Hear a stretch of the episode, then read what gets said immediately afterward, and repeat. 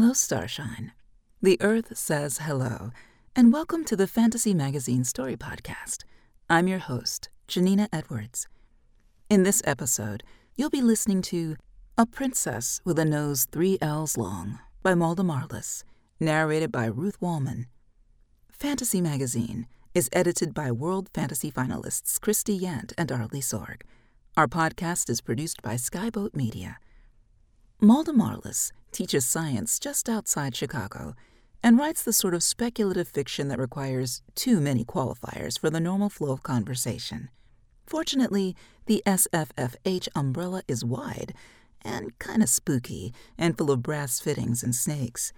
Air short fiction has appeared in Fusion Fragment, Cosmic Roots, and Eldritch Shores, and the award winning first volume of Love Letters to Poe. An out of practice black belt, mediocre bird watcher, and terrible knitter, Ace spends most of her time being bullied by disreputable house pets and adding to a monumental TBR pile. Find him online at aardwyrm.wixsite.com forward slash Malda Marlis.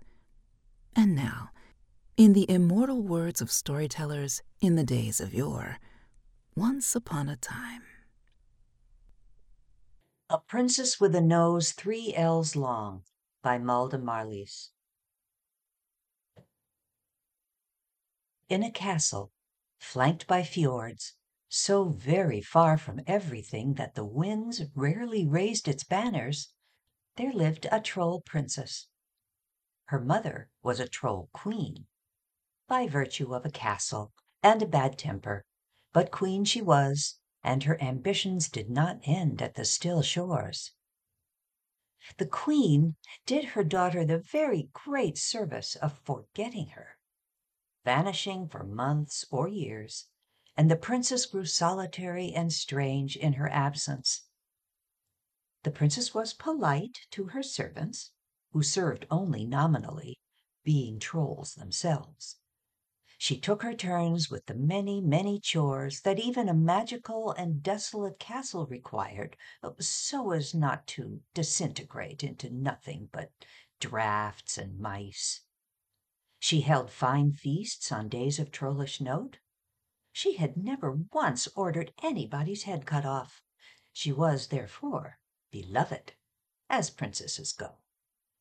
Trolls have little use for centralized government only a great fondness for pomp and ceremony, and they lack the instinct to resent the solitary and strange. The princess lived in a tower, which the queen had reason to believe was fashionable. De Grune, in her tower she could think of herself by name, while in the world outside she was always the princess, kept her own counsel and laid her own plans in her curving chamber beneath the stars. She sat one winter's day with a rare map of Troll country and the stranger lands beyond. Her thoughts were far afield, and her mother had no part in them. The Queen's returns usually came with a number of trumpets and speeches, but on this cold, quiet morning she appeared like smoke in the doorway. You have ink on your nose, she snapped by way of greeting. Usually, De Grune agreed, as she had long ago learned it mattered very little what she said in her mother's presence. The Queen, if she had ever had another name, it was forgotten now, pulled De Grune by her elbow to the window. A ship sat in harbor, its decks bustling with the inscrutable tasks of sailors. If she was supposed to intuit anything from the sight of it, she failed. Your husband is aboard, her mother told her when the silence stretched too long. You'll marry him on the longest night. Without waiting for a response, she swept out of the room. De Grune weighed her feelings dispassionately, as befitted a princess whose passion had never made much mark upon the world. She had no interest in a husband, and less in pleasing a mother who could never be truly pleased. More importantly, she had plans for the longest night only a week hence. She was, however, at least somewhat beholden to the relations of trollish lands to the other realms. Oh, if she were only de Groon, she would have gone on with her maps and left her mother to disappointment. But a princess, even a princess plotting her escape, had duties. De Groon stowed her notes in a chest that had once contained her dowry gold, long ago traded away to her own ends. The chest took her little maneuvers personally and sang a woeful note whenever it was opened. Entrusting it with something of value muffled the worst of its song. She did not change her dress, but she did wipe the ink off her nose. A stranger sat at the royal table, scowling at a feast that was admittedly not much to the castle's credit. The servants had had no more warning than the princess, and de Groon nodded to each maid in solidarity as she drifted by. Her betrothed was soft and small, face flatter than a cat's. She stationed herself beside him, tail lashing in tight, silent circles, too controlled to disturb her skirts. Many heartbeats dragged by before he noticed her. When his eyes finally wandered in her direction, he snorted, Even the servant maids are ugly, I see. Oh, quite happy to be a servant as long as his foolishness allowed, she picked up a nearby flagon and stood with it beneath her chin. Not much of a disguise, but not much was needed. Forgive me, sir. Yours is an uncommon face in these parts. I'd expect so, he growled, and the rough sound niggled at her memory. Uh, tell me about this princess of yours. Oh, she's rather plain and a bit peculiar, but I know no harm of her, sir, said de Groon, with perfect honesty. I'm to marry her, that growl again. If I don't escape the witch first. Witch, sir? Witchery was hardly a distinction in troll country. The queen of this place, my stepmother. Oh, her mother had been busy. I'd nearly broken that curse of hers, but that fool girl got nosy, and now I'm bound to marry a princess with a nose three ells long. Her nose was her best feature. Oh, just like her mother to mention that and leave out the rest.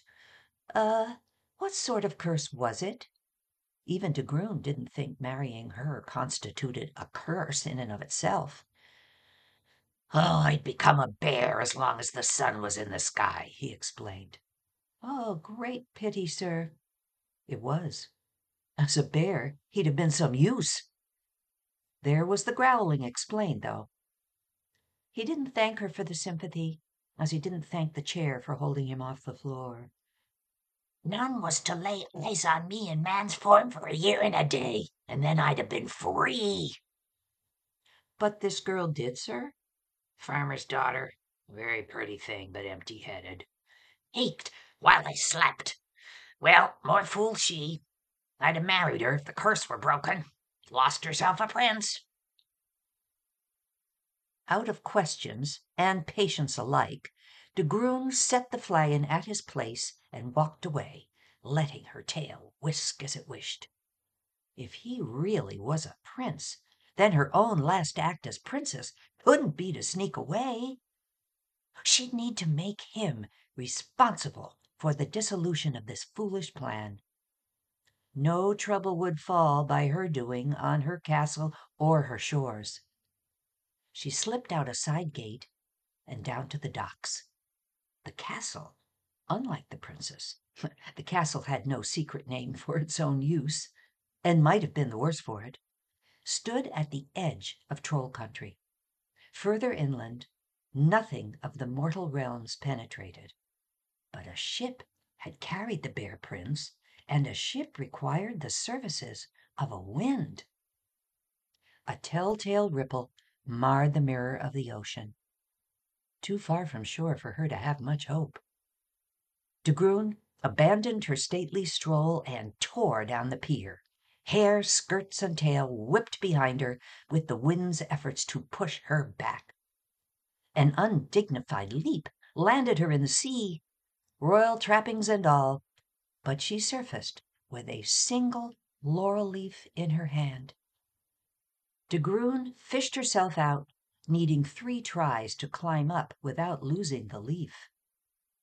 A very old man waited on the docks, arms crossed.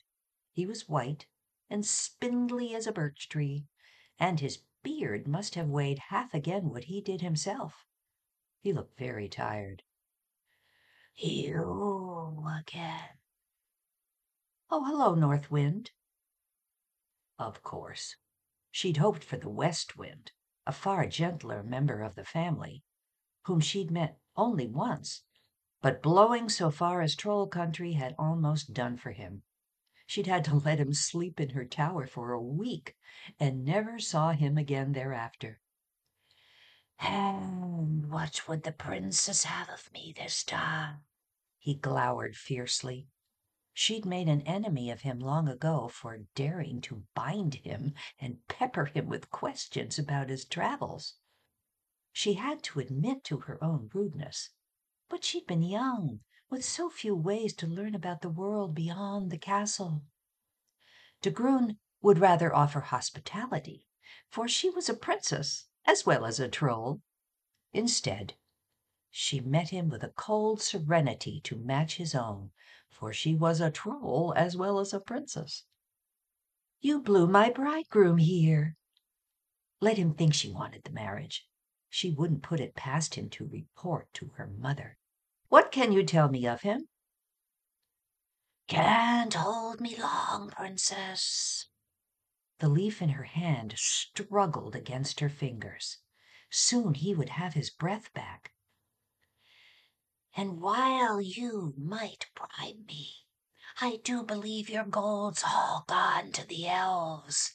That is, if what I've heard when I whistle through their caverns is true. Oh, now she had to hope he wasn't reporting to the queen. Admittedly, a princess whose mother was a witch and a troll had her own ways. Gold was gold, and elves had a weakness for this stuff that overpowered their better judgment. Her dowry had purchased maps and traveling gear. Task complete, the gold would not wait demurely in any hands but hers. De Groon took a studying breath, showing no nerves. My husband, North Wind? Heir to a mighty kingdom of mortals, used to the company of the loveliest human girls. De Groon blinked owlishly at him, and the North Wind sighed. Ah, they look a bit like Huldra. Two Huldra sisters worked in the castle's kitchens. Though the smallest, most delicate trollkin, their habits, when it came to humans, were, rumor had it, rather carnivorous. She probably couldn't avert a diplomatic incident with their help. She realized a moment into her musing that the north wind seemed to be waiting for her to reply. Uh, anything else?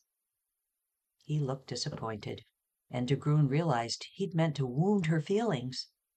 Too late to pretend now, and the north wind eyed her suspiciously. Not worried about catching his eye, princess? De Groon looked all the way down her nose at him. My mother isn't the only one with tricks. I caught a wind.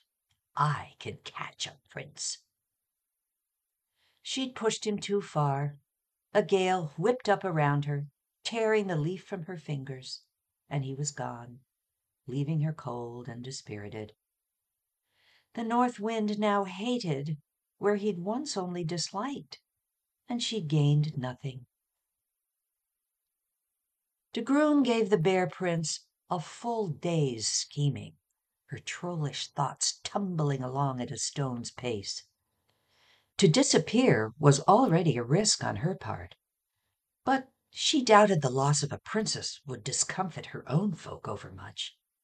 Insulting a foreign land, though, would bring discord whether she offended the prince by marrying him or by refusing. The prince himself didn't strike her as significant.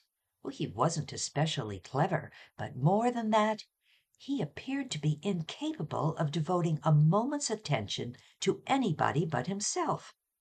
He could not be an ally, and had not the substance to be an enemy. Her best hope was finding a way for him to make such a fool of himself that even her mother would give up this odd alliance, and then at least the disaster would land squarely on the Queen.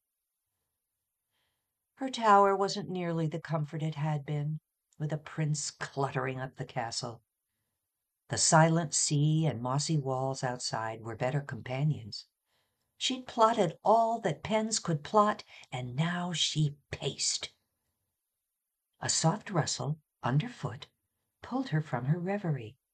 Beneath her boot was a single dry laurel leaf. De Groon had silent feet, even as trolls go. She slipped unobtrusively along the wooden planks of the docks. She glimpsed the north wind, but only for a moment before he blew away again. In his place stood what De Groon did indeed take for a huldra at first.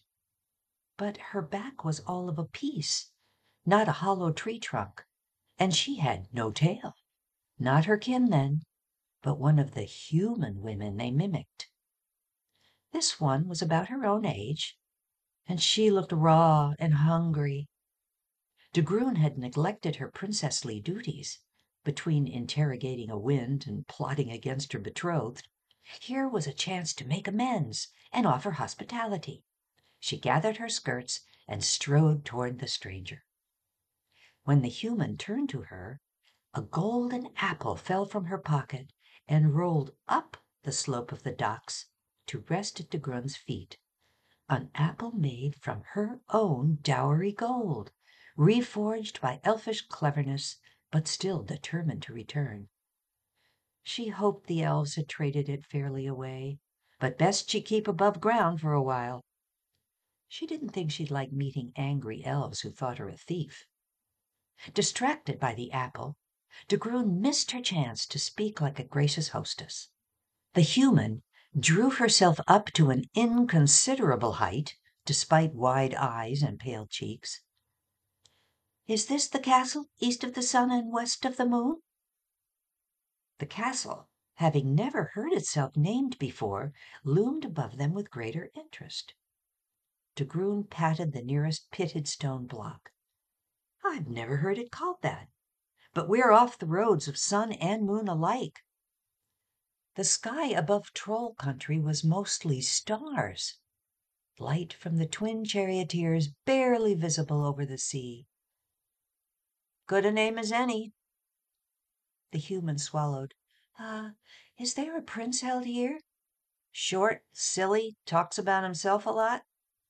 The girl's face twitched in the rusty and unaccustomed direction of a smile which De Groon returned just as uncertainly.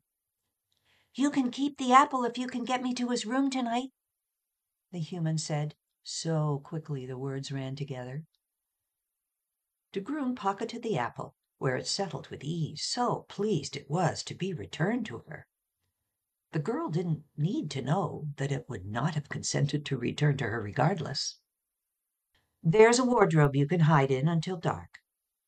She'd be glad to rid herself of the prince, but letting him be assassinated would still be a diplomatic incident. Better to ask. Uh, you're the girl he was going to marry, aren't you? A long moment went by before she nodded and added quietly, Frida. Were humans so free with their names? Perhaps Frida had even less reason to love her rank and her place than De Groon did. She nodded politely, but did not offer her own name in return. Manners, not foolishness. It ought to have been difficult to maneuver Frida safely and subtly within, but a trollish castle can be clever in its affections.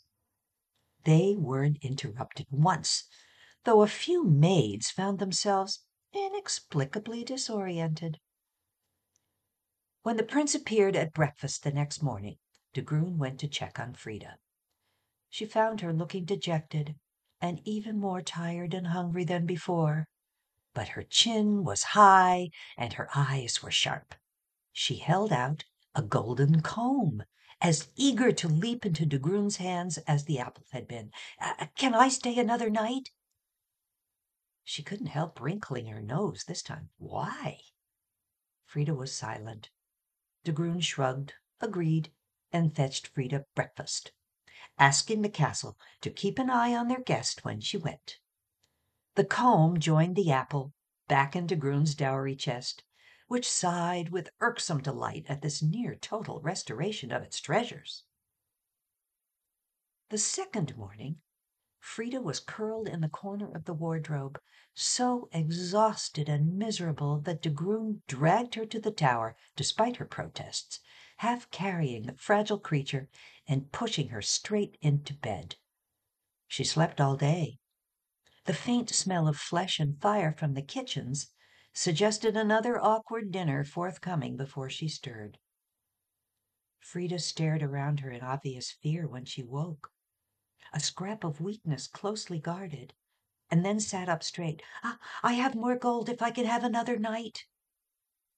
De Groon folded her hands in her lap admiring the unconquerable little monster in her bed. What do you want him for? The bear prince simply could not be worth the gold and the trouble. He promised he'd marry me. Oh, yes, but why do you want him to? Frida's hands twisted into Groon's quilt. I have four brothers and seven sisters, and that's just the ones that lived. My father buried two wives before my mother, the land is more stone than soil, and every house of every neighbor is just the same. Better a stupid sot with a castle than a stupid sot with a leaky cottage.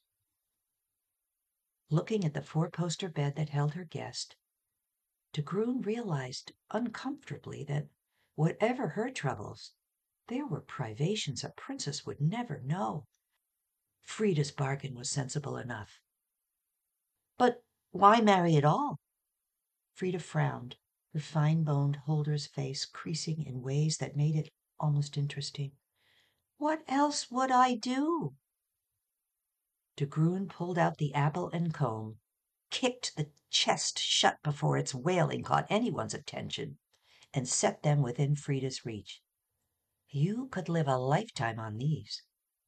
Maybe not this gold in particular, which was already inching back towards its true mistress, but generally speaking. Oh, not in a castle, maybe, but a cottage of your own that wouldn't leak. Frida's frown failed to smooth away, and De Groon felt herself grow flustered to an unfamiliar degree. Your gold is elf make and magical. You convinced the north wind to do you a good turn, even if it might only have worked because he wanted to spite me. You could walk any road you wanted. Looking up from the gold, Frida surveyed the chaos of de Groon's notes and instruments and puzzlings. Her bright eyes settled on an orrery on the windowsill. Well, so could you, Princess.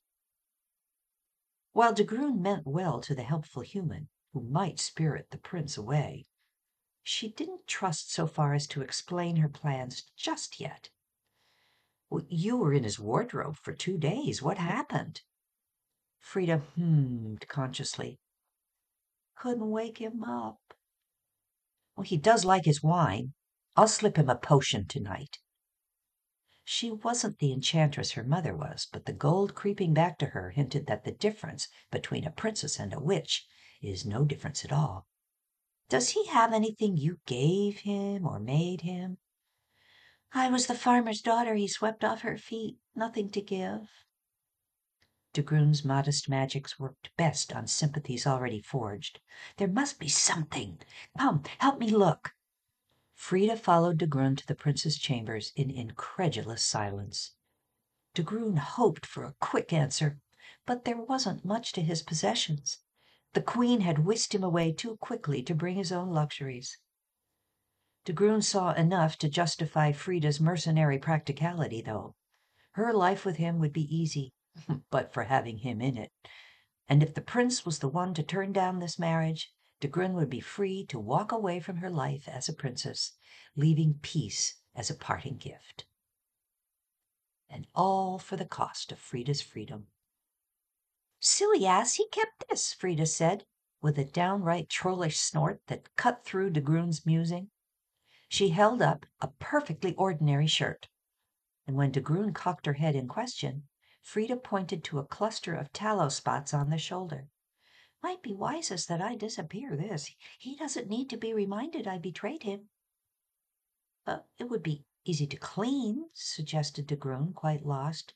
No, sillier than that. Always is with him. When he first brought me home, it was as a bear. So he tempted you with much better company than he could really provide? De Grun covered her mouth demurely. She had the habit whenever she felt a smile coming on. Frida laughed and looked surprised at herself. Just so. When he came to pester me at night, it was always in absolute darkness because of the curse, but he didn't think to explain that to his peasant pet. He didn't tell you he was cursed. De Grun wished that felt like a question. Of course, a few words, and none of them would be in this mess. Of course not, Frida sighed. When I visited home, my mother spared me a bit of candle to get a look at him while he slept. De Grun wondered what it was to have a mother that would spare you anything at all. He shouted a lot when I woke him up, and he was gone the next morning. And you followed him here on a spiteful wind's back. Perhaps the huldra was not a trollish imitation of a human girl, but a human girl, a sort of troll, with all her strength coiled under the solid skin of her back. The shirt's enough. I can bind you both through the tallow, but we'll need some way to make it stick. Frida swallowed and produced a golden spindle from her pocket with an air of grim finality. De Grun tucked it away wincing at the longing in Frida's lovely eyes, and thrust the golden apple into her hand before it could fall back to her side. Her magic would be stronger with a price paid. The apple was a gift, granted freely in its turn. She told the gold very firmly to stay put, in case you decide you'd like a cottage, or anything but a bear prince. Frida looked up at her in silence. De swallowed around something very trollish indeed, and utterly unprincess-like. Something that tasted alarmingly of the passions she kept tamped down with sense. You're too good for him, she heard herself say from the bottom of her voice, and her tail lashed like a chariot cat's. They'll be wanting you downstairs, Princess. Frida's voice was steady steadier than de Grun's, but her pale cheeks had gone dark around her freckles. Frida seemed distressed, and de Grun was a bit alarmed at her own outburst. She gathered up the rest of her questions and tucked them away for later. You can wait in my room, she said, in tones of utmost practicality. Frida's blush darkened further, and for reasons even more rare among trolls, De Grun's did the same. They were quiet all the way up the tower, the castle pressing close around them. The shortest day before the longest night, the day de Grun had always intended to leave the castle, the day that was to be her wedding, another feast was laid in a decidedly desultory manner. The servants were dead weary of the charade. De Grun wore her best gown. It best concealed the tunic and trousers underneath. At breakfast, the Bear Prince announced he could only marry the woman who could clean the tallow from his shirt. The Troll Queen must have spotted the magic that coursed through the declaration, but de Grun didn't think her mother saw her hand in it. To know a witch's workings, even a queen must know the witch. With all the court assembled, and all her mother's will battering the geas, she and Frida had laid. De Grun tried, and failed, to clean the tallow spots away. She scrubbed and struggled with honest determination, trusting her own enchantment. The stains that locked cursed to curse breaker defied her. Pinning Frida into de Groon's oldest gown and convincing the two Huldra sisters to play along had taken half the night. Coaching the prince claimed the rest. He only had one line, but when he pointed at the little human so precariously disguised, he bungled even that. I'm sure my maid could manage such a simple task. His maid. If the queen hadn't been spitting fury, she'd have noticed, and they might have toiled in vain. Frida hardly had to touch the wash bucket for the stains to vanish. The prince was apparently sincere in his delight. Frida was, in her flat, small, human way, very beautiful, and she would bear with his nonsense as no one else was bound to do. De Groon tore her gaze away from Frida and left the hall, determined to leap through the window that chaos had opened. She shed her finery as she went. The castle wasn't in the uproar she hoped, as no one but her mother was actually upset by the proceedings, but gossip and giggling covered her escape almost as well as shouting would have. She paused only when a little lump of stone cracked off the wall and hurled itself into her path. De Groon pocketed the bit of the castle. Wouldn't do to abandon an old friend. No use dwelling on what she would abandon. She stopped at the top of the first hill to look back over the sea. The ship that had carried the prince to Troll country was readying to sail. Frida would have her security, her full belly, her pretty gowns, and only the trouble of the bear prince to pay. Something golden glinted below. Not the cool, soft gold of de Groon's dowry, but a gold touched by an honest apple red, a color she'd only seen in a human girl's braids. The troll, who was no longer a princess, watched the small figure climbing the hill in a silence she was unaccustomed to, the silence of the dumbfounded. Hello, said Frida, pink cheeked and still wearing de Groon's old dress. I decided you were right. Oh, she swallowed. Uh, about your cottage? No, about doing anything I liked. She held out the golden apple, pulling itself home to de Groon again. Uh, do you need this back? I don't. De Groon was used to choosing her words. Being at a loss was new. Where are you going? To see the sun's chariot and the moon's when her brother crosses her path. To the Fossegrim's forest and the frost giant cities in the glaciers. To the elves' caverns, if they forgive me to the realms of mist and fire and the land of the dead. The journey, once she set foot on the road on this day of deepest magic, would manage itself. She had simply expected her footprints would be the only ones to stretch behind her in the snow. Would you like to come? Princess, began Frida. De whispered the troll, whose name was no longer her own concern alone. De Groon. Yes. Frida smiled up at her with no rust at all.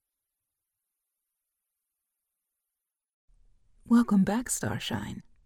You have been listening to A Princess with a Nose Three L's Long by Malda Marlis, narrated by Ruth Wallman. Ruth Wallman's performance career has included stage plays, musicals, commercials, narration, and evenings reading short stories before a live audience.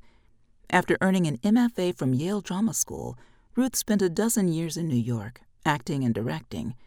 For the last three decades, she has performed throughout northern Vermont, appearing in productions at the University of Vermont, Lyric Theater, Vermont Shakespeare Festival, and Vermont Stage. Ruth has performed stories for Winter Tales, a seasonal evening celebrating the holidays and the solstice at Vermont Stage, as well as de Maupassant stories at Bald Mountain Theater. She has also served as executive director of the Vermont Shakespeare Festival, which has presented 17 seasons of Shakespeare in the park. We hope you have enjoyed this offering. If so, please help spread the word by leaving a review or rating at iTunes or on the social media venue of your choice. Our editors are Christie Yant and Arley Sorg. This podcast is copyright 2023 by Adamant Press. We publish Fantasy Magazine and this podcast for free, but please consider our many subscription options or recurring patronage at fantasy-magazine.com forward slash support hyphen subscribe. Skyboat Media, the most respected independent audio production team on the West Coast, produces the audio stories for this podcast. They are headed by the Audie and Grammy Award winning narrators Stefan Rudnicki and Gabrielle de Cuir. Be sure to check out their website at skyboatmedia.com. Post production was by Jim Freund.